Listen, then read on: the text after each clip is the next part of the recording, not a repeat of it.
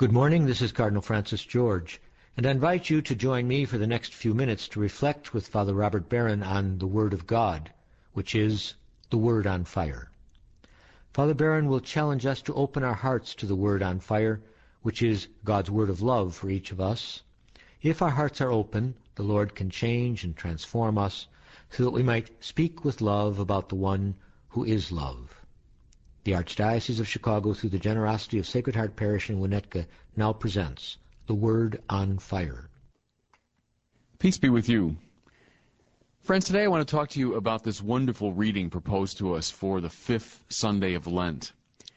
It's one of the most beautifully crafted, carefully written stories in the New Testament. It's from the Gospel of John, and it's the familiar story of the woman caught in adultery. Let me read to you just a little bit now from the beginning of the story. Then the scribes and the Pharisees brought a woman who had been caught in the act of adultery and made her stand in the middle.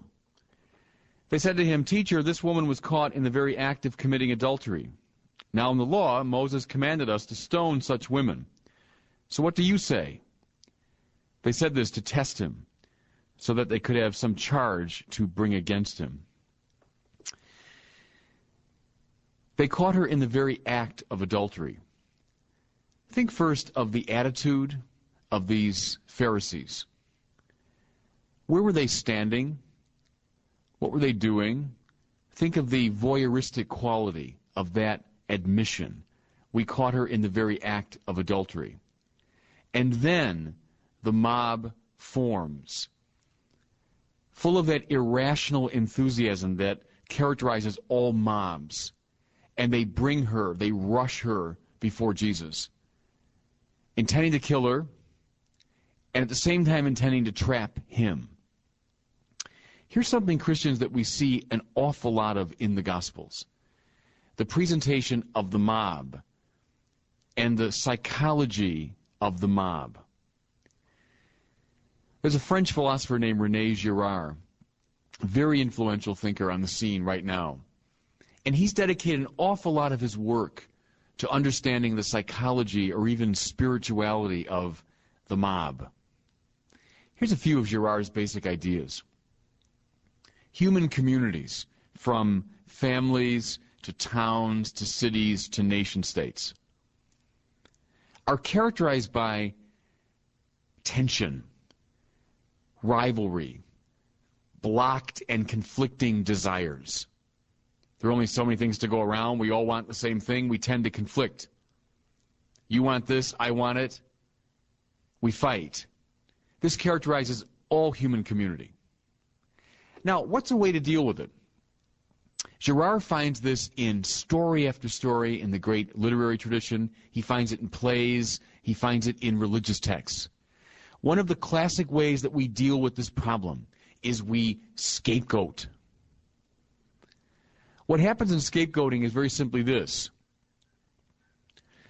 the town, the mob, the community finds someone or some group, and they choose to express their violence, to project it outward onto the scapegoat.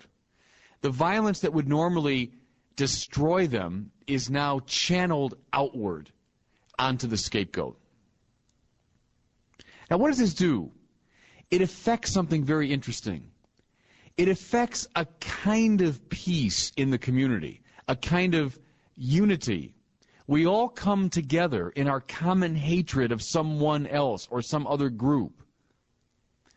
A peace comes over the community, yes, but a phony, unstable peace. Let me give you some examples of this. And we see it everywhere. It's a very common phenomenon on the very local level, on the very highest level. Think of how many families, maybe your own included, how many families have a black sheep? Somebody, a cousin or an uncle, maybe it's a grandparent, maybe it's a child, who just never made it. Not a success. Kind of an embarrassment to the family. Families, if Girard is like, if Girard is right, rather like black sheep. It allows the family to project all of their violence onto that person. He or she gets blamed for everything, and the family finds a kind of odd unity precisely in this act of blaming. Where else can you see it?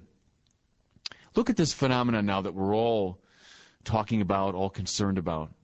These kids shooting up their high schools. Almost invariably, they'll talk about being bullied, that their violence is, a, is an expression of being bullied. Well, where's this phenomenon come from that's as old as schools themselves? That kids tend to find somebody, maybe a little bit odd or strange or different, and they bully him, they bully her, they pick on him. This is Girard's phenomenon again. The tensiveness of the children's community is solved, is resolved when they project their violence outward onto the scapegoat. Where else can you see it? Think of something as familiar and seemingly peaceful as a group of people in a coffee klatch. There's people sitting around drinking their coffee, enjoying each other's company. But Christians, let's be honest.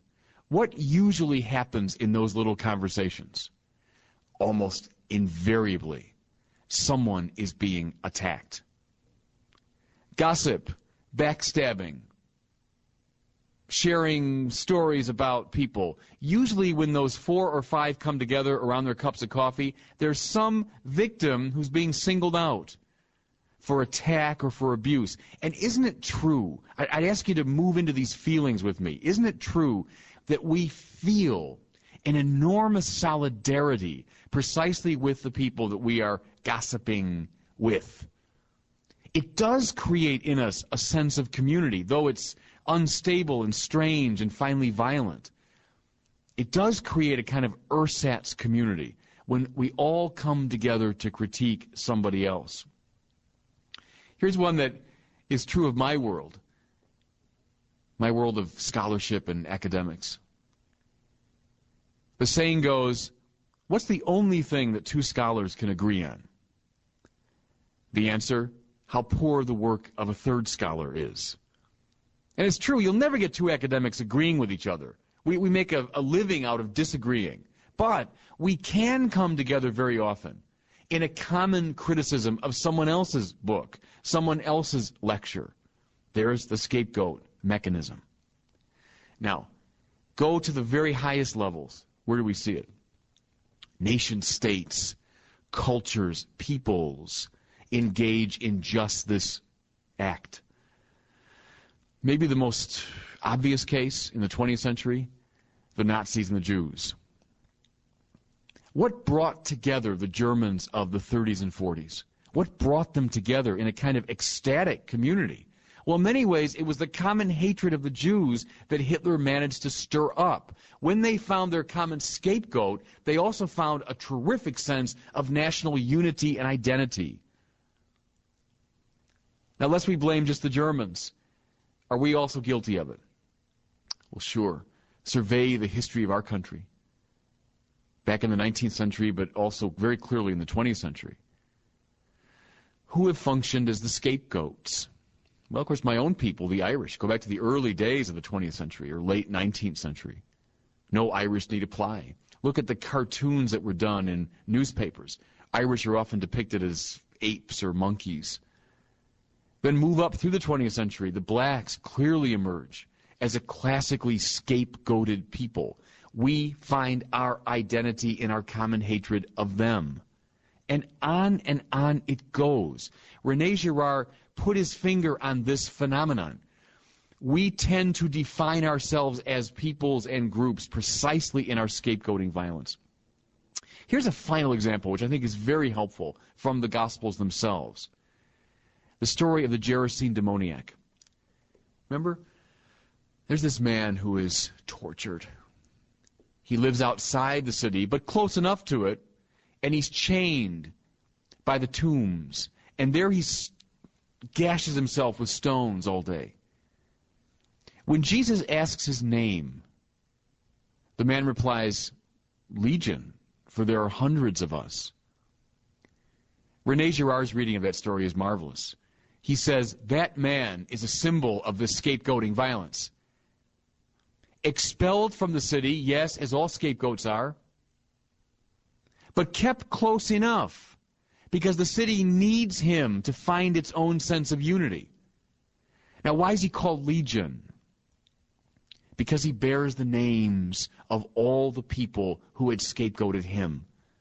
He bears the names of everyone in that town. That's the way it works scapegoating violence.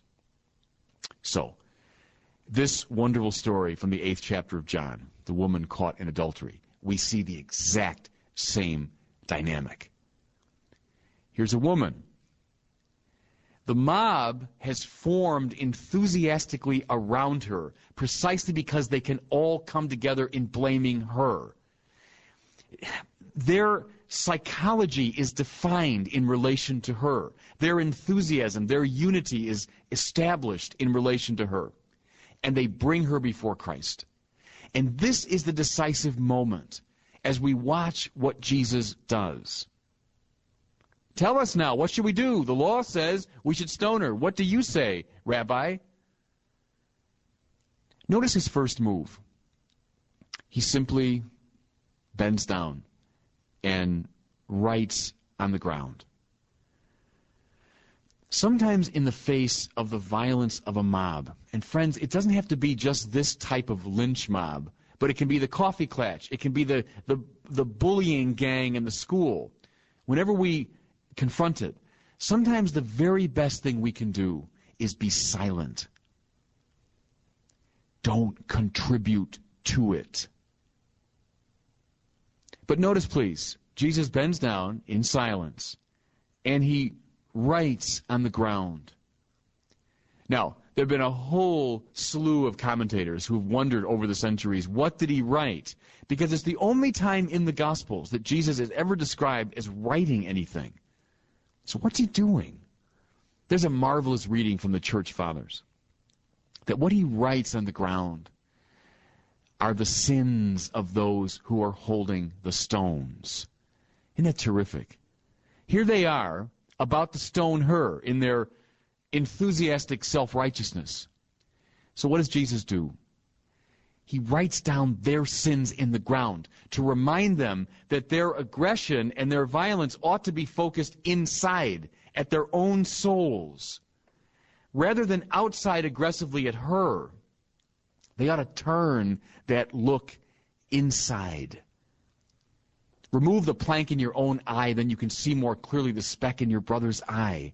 You see what he does in this wonderful move? He breaks up this mob, which has come together for the wrong purpose, inspired by the wrong spirit. And Jesus now takes their energy and he turns it back on them. And then, of course, as John says, they all, one by one, went home. It's a beautiful moment when Jesus breaks up this mob. The church is a communio. I've often talked about that. The church is a great communion. But we don't want these false communions. We don't want these false communities. In fact, Jesus wants to break them up that the true one might be formed. So, Christians, when you find yourself lured into this false community, whether you're on the playground or you're on the table at the coffee klatch, you're in your society, whatever it is, and you find yourself drawn into it, know that Jesus wants to break up that kind of violent community. So, what should you do when you find yourself, figuratively speaking now, with the stone in your hand, and you're about to hurl it at somebody? That sharp word, that piece of gossip, that angry observation. Think just for a moment of Jesus writing on the ground. And what he is writing is your greatest sin. Allow that violence that you're about to send out to move inside and look honestly and seriously at your own sin. And then allow that stone to slip from your hand. Forgive others because you've been so forgiven. God bless you. I hope that you were moved today by the Word on Fire. I pray that together we might become a people on fire with love for God and neighbor here in Chicago and wherever these words are heard. Until we join Father Barron again next week, I'm Cardinal Francis George. God bless you.